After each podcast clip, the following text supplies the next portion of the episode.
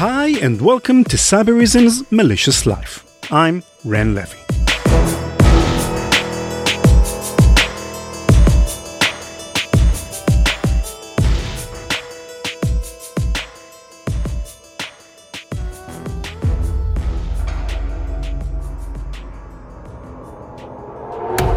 Picture the largest building you've ever seen. Not a narrow skyscraper with a confined base, but a massive factory that stretches over many, many acres of land. Then picture an even larger building.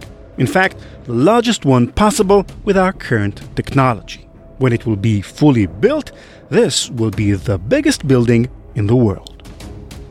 It's Tesla's Gigafactory in Nevada, the beating heart of the motor company's ever-growing empire. Millions of lithium-ion batteries are to be produced there annually once the building becomes fully operational.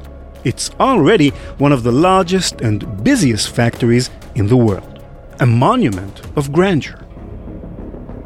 But our protagonist knows nothing of grandeur. He is a Russian-speaking immigrant that came to the United States looking for work. Not yet a citizen, he found modest employment at Tesla's Gigafactory. This man is not a superstar engineer or a charismatic manager, just a small-time worker whose English is heavily burdened by accent. We'll call him Greg, since his name is highly classified by court orders. Millions of dollars, a sprawling F B I investigation, and a dangerous criminal gang all got entangled in the fate of this mediocre man. Greg's ordinary life proved to be anything but ordinary.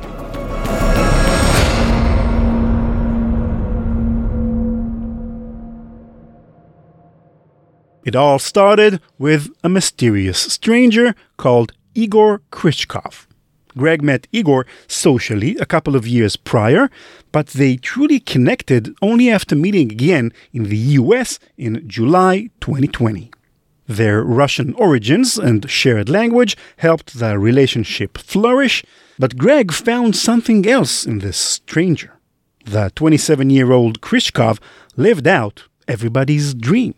He was always relaxed and charming and never seemed to be troubled by work stuff. In fact, for all that Greg knew, Kriuchkov didn't even seem to have a job. While Greg toiled at the Gigafactory, Kriuchkov spent his days dining in fine restaurants and gambling away his money. This might have been the spark that drew Greg's attention. Together with other Russian-speaking friends, Greg and Kriuchkov took a trip to Lake Tahoe, a large lake in the Sierra Nevada mountain range, in the summer of twenty twenty. Kriuchkov drove the group and they toured the area, had dinner at a fine restaurant, and all agreed they had a great time together. But Greg couldn't help but notice several oddities about Mister Kriuchkov. The man drove a rented Toyota Corolla, still bearing the distinct scent of the Hertz rent-a-car company. According to Kriuchkov, he lived in a rented room at a Western Village luxury hotel. Kriuchkov also insisted on paying for each and every one of the group's expenses. Nobody likes to turn down a free meal, but still, Greg had to ask, how could Kriuchkov afford all these expenses? Kriuchkov claimed that he won a large amount of money gambling. The most unusual thing happened at sunset. The group walked the lakeshore and watched the majestic sun slowly setting down into the water. As the sun's brushstrokes sent a thousand different crimson shades across the lake, the group decided to take a picture together. But Kriuchkov vehemently insisted he couldn't be photographed. The group members tried to persuade him. "Why are you making such a big deal out of it?" they asked. "It's just a picture." He responded with a cryptic answer. "I don't need a photograph," said Kriuchkov. "I would rather just remember the beauty of the sunset." As the group took the picture without him, Greg knew without a doubt that there were too many odd things about his new friend.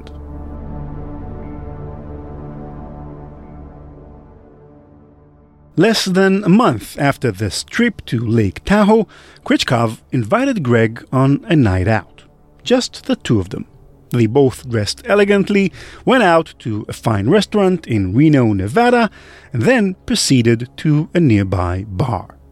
There are many stereotypes about Russians, but the fabled Russian drinking habit is no myth. Greg and Kriuchkov were far away from their motherland, but they didn't forget how to drink. The two drank heavily, perhaps even drawing some judgmental looks from the bar's patrons and staff. Needless to say, Kriuchkov paid for everything.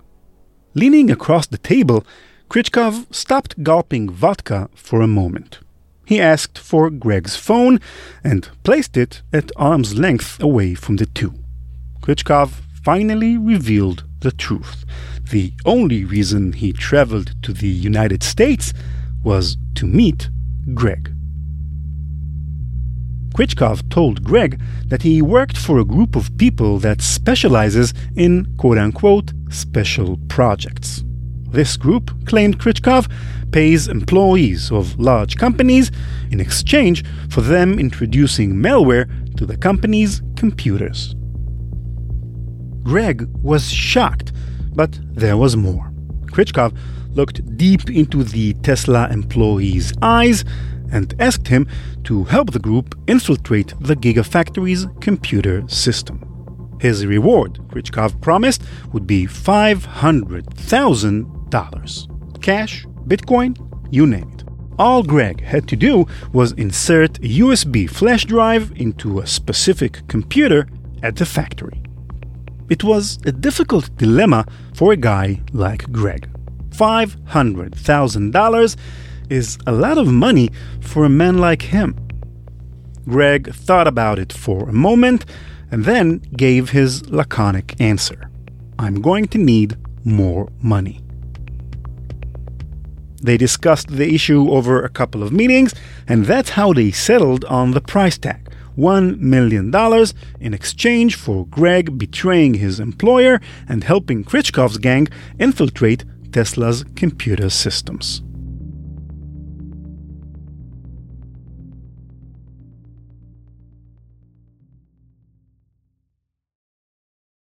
The Gregs of this world keep many companies and defense agencies awake at night. They are what cybersecurity experts call insider threats.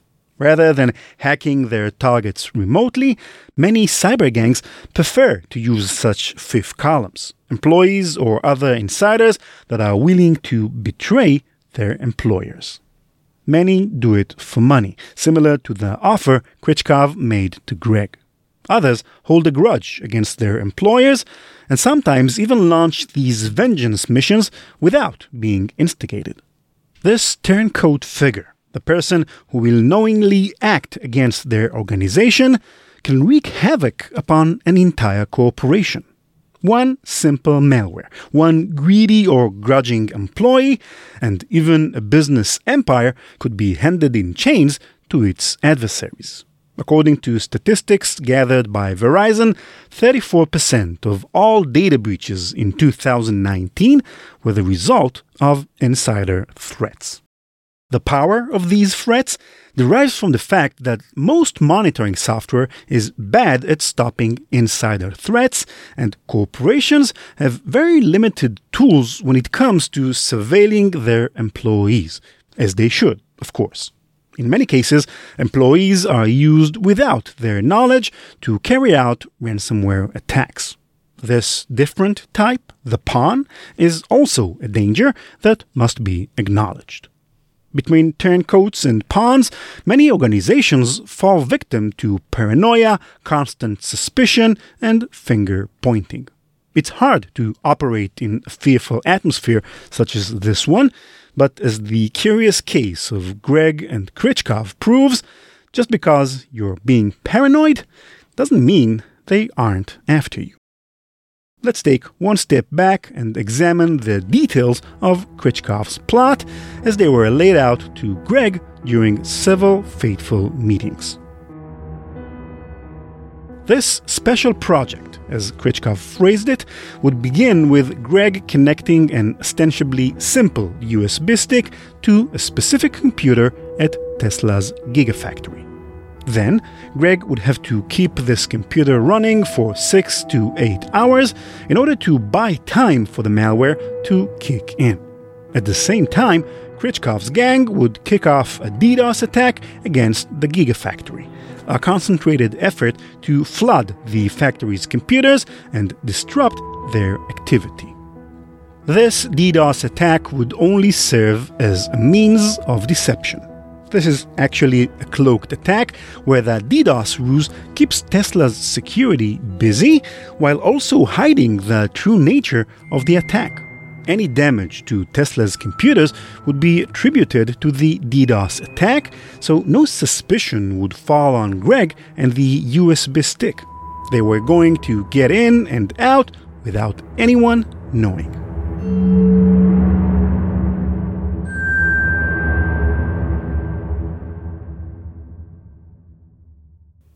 You're probably wondering, what was Kriuchkov's game? Was he working for a different auto manufacturer, trying to steal Tesla's intellectual property? Was he a Russian agent? None of the above. According to what he told Greg, Kriuchkov and his gang were only common thieves. Their elaborate plot was a form of ransomware. They wanted to steal Tesla's secrets, extensive corporate and network data. Then they'd blackmail the company and demand money. If Tesla didn't pay up, Kriuchkov's people were to publish all the company's secrets online. Tesla's choice would be between a hush payment and a mixed cocktail of data leak and P R calamity. To paraphrase Hans Gruber, Alan Rickman's die-hard villain, they were not common thieves, they were exceptional thieves. One must admit that we're looking at a brilliant plan. All this deception and planning should work perfectly, and according to Kriuchkov, did work perfectly in past instances. But the true power of this plot does not lie in its elaborate planning, but in the defenselessness of the modern cyber industry against the innocent-looking U S B flash drive. U S B sticks are more dangerous than they seem.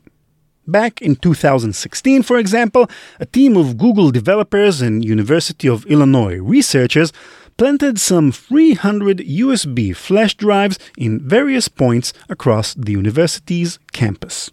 forty-five percent of these flash drives were actually picked up by the campus goers who opened them on their personal computers. We're talking about students and professors at a respected academic institution who bought the simplest bait possible. Connecting a flash drive to a U S B port practically bypasses all the network defenses, from monitoring software to carefully planned air gaps, and gets the malware right into the targeted computers. Moreover, Windows has an autorun feature that can allow malware to run automatically without explicit user authorization. This feature can be readily abused, especially on outdated Windows versions. And we're not only talking about flash drives. A U S B keyboard or mouse can also carry these malwares. In fact, there is a nifty little gizmo anyone can buy online for forty-nine dollars called U S B Rubber Ducky. It looks like a perfectly innocent flash drive, but once connected to a U S B port, it identifies itself to the operating system as a U S B keyboard and immediately starts injecting predetermined keyboard strokes, allowing it to get a reverse shell in roughly three seconds, steal files, phone home to a remote server, and whatnot. If that's possible with a simple off-the-shelf product, imagine the possibilities of a malicious U S B stick developed by top-tier hacker gangs or state actors. Many companies, especially ones in the military and industrial sectors, employ decontamination stations. These are special computers that are not connected to the company's network. Any U S B stick or hardware product must be first taken to a decontamination station where the I T team inspects it to find hidden malwares. Only after this decontamination process, an employee can connect a U S B stick, keyboard, or mouse to the company's network. In fact, some organizations don't even trust their own employees and get rid of all U S B ports on all computers. This can be done by stuffing in small plastic jigs or by burning the U S B ports using special equipment. The sheer power that one little U S B port can have, that's why Kriuchkov worked so hard to buy Greg's favor. All these restaurants and flattery, and of course the hefty bribe, from Kriuchkov's perspective, they're worth it, as long as Greg inserts that little U S B stick into the Gigafactory computers.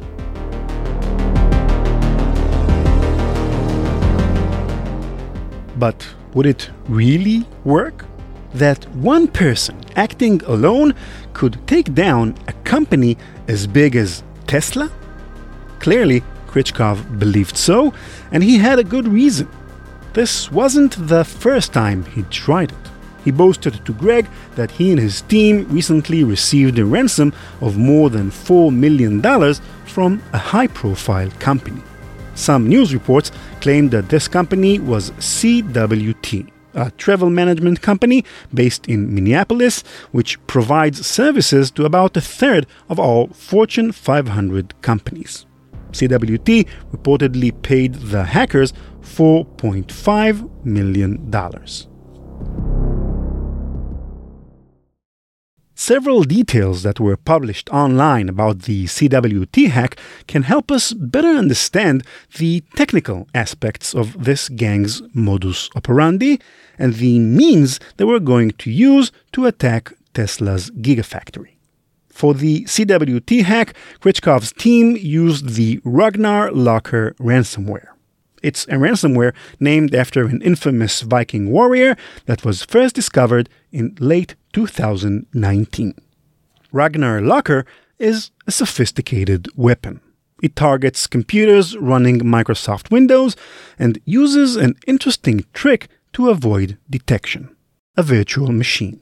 It launches an outdated version of Oracle's VirtualBox hypervisor running Windows X P and then runs the malware inside it.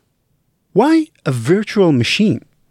Well, a virtual machine has many different files and devices, but from the host computer's perspective, all these different files are just one large file containing the guest operating system and all the data stored in it.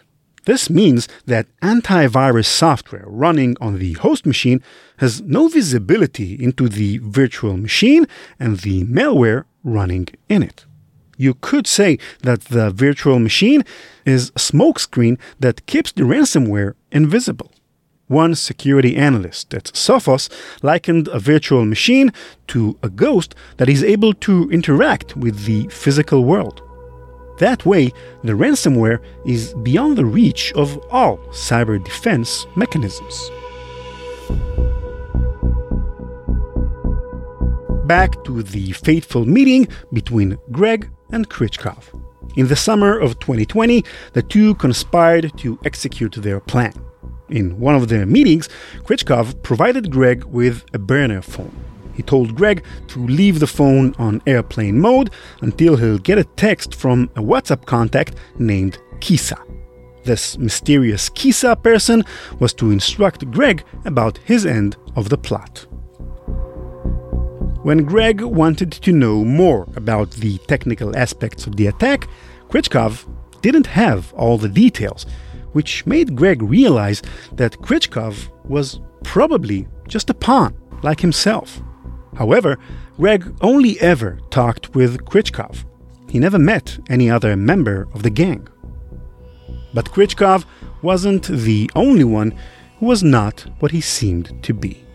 Unbeknownst to Kriuchkov, his quote-unquote friend and co-conspirator was in league with the feds.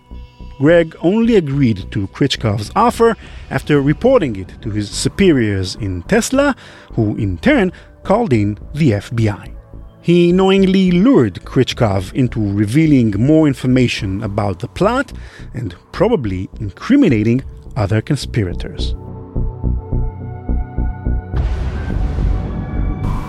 August nineteenth, twenty twenty.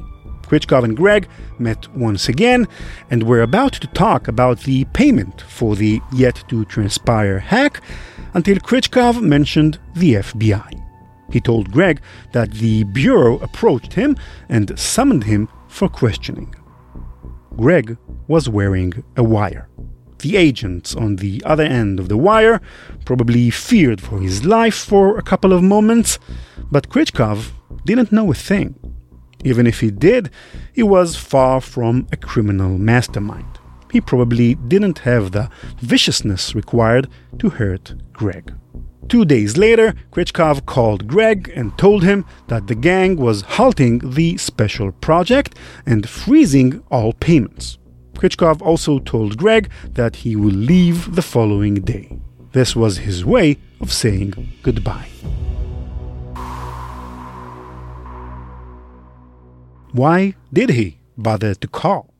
Perhaps he wanted to preserve his ties to Greg in case the feds ever got off his tail and the plot could be resumed.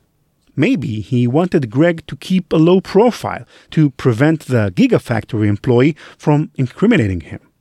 And maybe, just maybe, Kriuchkov wanted to bid his friend farewell. Maybe he started to like the man he was sent to corrupt. The Russian criminal then attempted a daring escape from the United States, driving overnight from Nevada to L A. Unfortunately for him, Greg informed the F B I of Kriuchkov's escape, and they monitored his movements all along. Kriuchkov was promptly apprehended. Malicious Life is sponsored by CyberReason. There is nothing better than a live simulation, especially when you're fighting cyber attacks that are becoming more and more complex. Defenders are always looking for the critical edge to reverse the attacker's advantage, and it's only through live attack simulations that you can truly see what might provide you that winning edge. Join CyberReason's global attack simulations to watch firsthand how attackers use the latest infiltration methods and execute on sophisticated malicious operations, and more importantly, how to end these operations before they happen. Reserve your spot today at cyberreason dot com slash attack sim.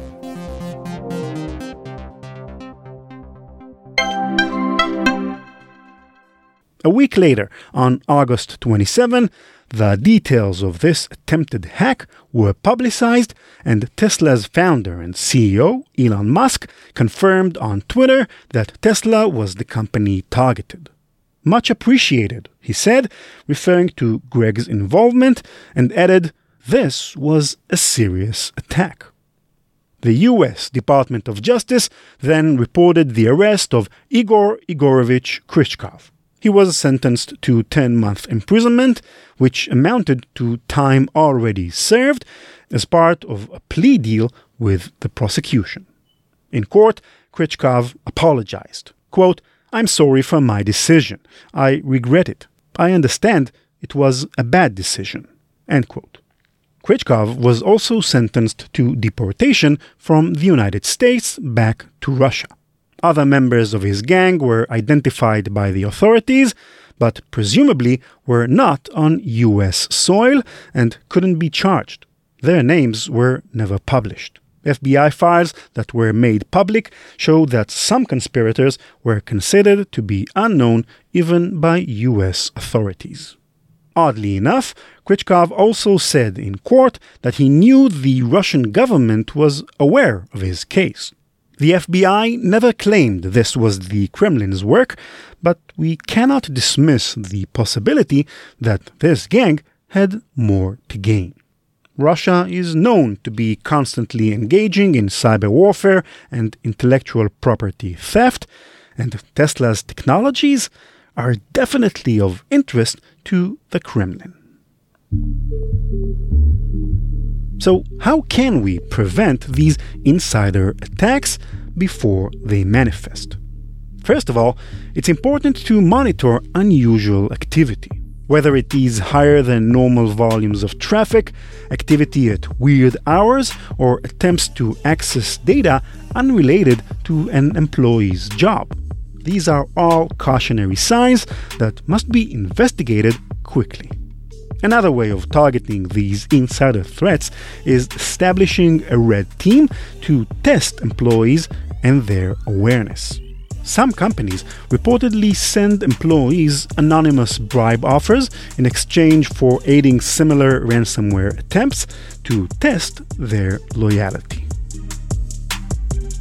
four point five million dollars were squeezed out of C W T's pockets by Kriuchkov's mysterious bosses. Since Tesla's revenue is about twenty times bigger than C W T's, it's fair to assume that the failed plot against the auto manufacturer could have yielded a much higher ransom. After all, how can you put a price tag on Tesla's most important secrets? But this plot failed. The Gigafactory in Nevada keeps running undisturbed, yanking out batteries and fueling the electric vehicle revolution. All thanks to one anonymous person, whom we call Greg. This Tesla employee thwarted a million-dollar ransomware attempt and should be lauded as an example of a law-abiding citizen that passed a highly difficult test of loyalty. However, we must ask ourselves, how many people would have refused the offer he was given? It's easy to turn down a hypothetical offer, but in real life, it's the stuff dilemmas are made of. one million dollars for your conscience. What would you choose?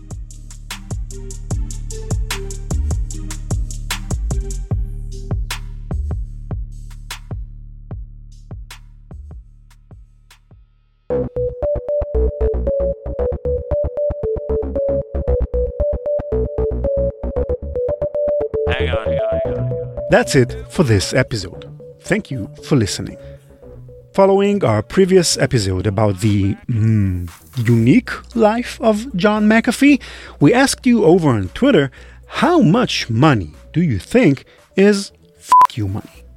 The poll's votes were spread quite evenly between the options we provided you. Three answers got roughly twenty percent each, ten million dollars, fifty million dollars, and anything over two billion dollars, with the fourth option being the most popular with thirty percent of the vote, three hundred million dollars. I think that what this result shows is that different people have different views about what exactly does having f*** you money means. For example, Aidan from Manchester, England wrote, quote, "You lot are mad. Properly managed, one million dollars is enough to middle finger everyone until the grave." End quote. To which Alan Bailward from Vancouver, Canada replied, "Enough to live comfortably and not worry about money. But is it enough to get away with murder, tax evasion, or whatever illegal debauchery you would ever want to do?" End quote. Which is exactly the point here, because I think, or actually, I hope that most people, even if they were given insane amounts of money, would never think about using it for the same things McAfee used his money for: murder, tax evasion, and such. As listener Leila Lowe from the U S wrote, quote, "I don't need much to tend our garden and woodlot.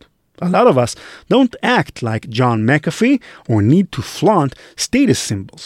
We do what we want, when we want, but don't do crimes." End quote. Amen. And while we're at it, a big thank you to our Twitter followers who took the time to tweet some nice things about the show. Sam Harper from Quebec, Ryan Toom, Vince from Ottawa, Ontario. Good luck surviving parenthood, Vince. Uh, Esteban, who from his cover photo, I think is from Antigua, Guatemala, one of the most beautiful ancient cities I ever visited. Insanely colorful houses. Jared and Doctor Evil Engineer from Ireland. Thank you all. You are amazing. Malicious Life is produced by P I Media. Our team includes Nate Nilsson, Agam Kedem Levy, no relation to me, Ben-Or Habari, and Sarah Wachtel. Our website is malicious dot life, and you can follow us on Twitter at, at maliciouslife or me at, at ranlevi. That's R A N L E V I. Thanks to CyberReason for underwriting the podcast. Learn more at cyber reason dot com. Bye-bye. Oh my God. C K music.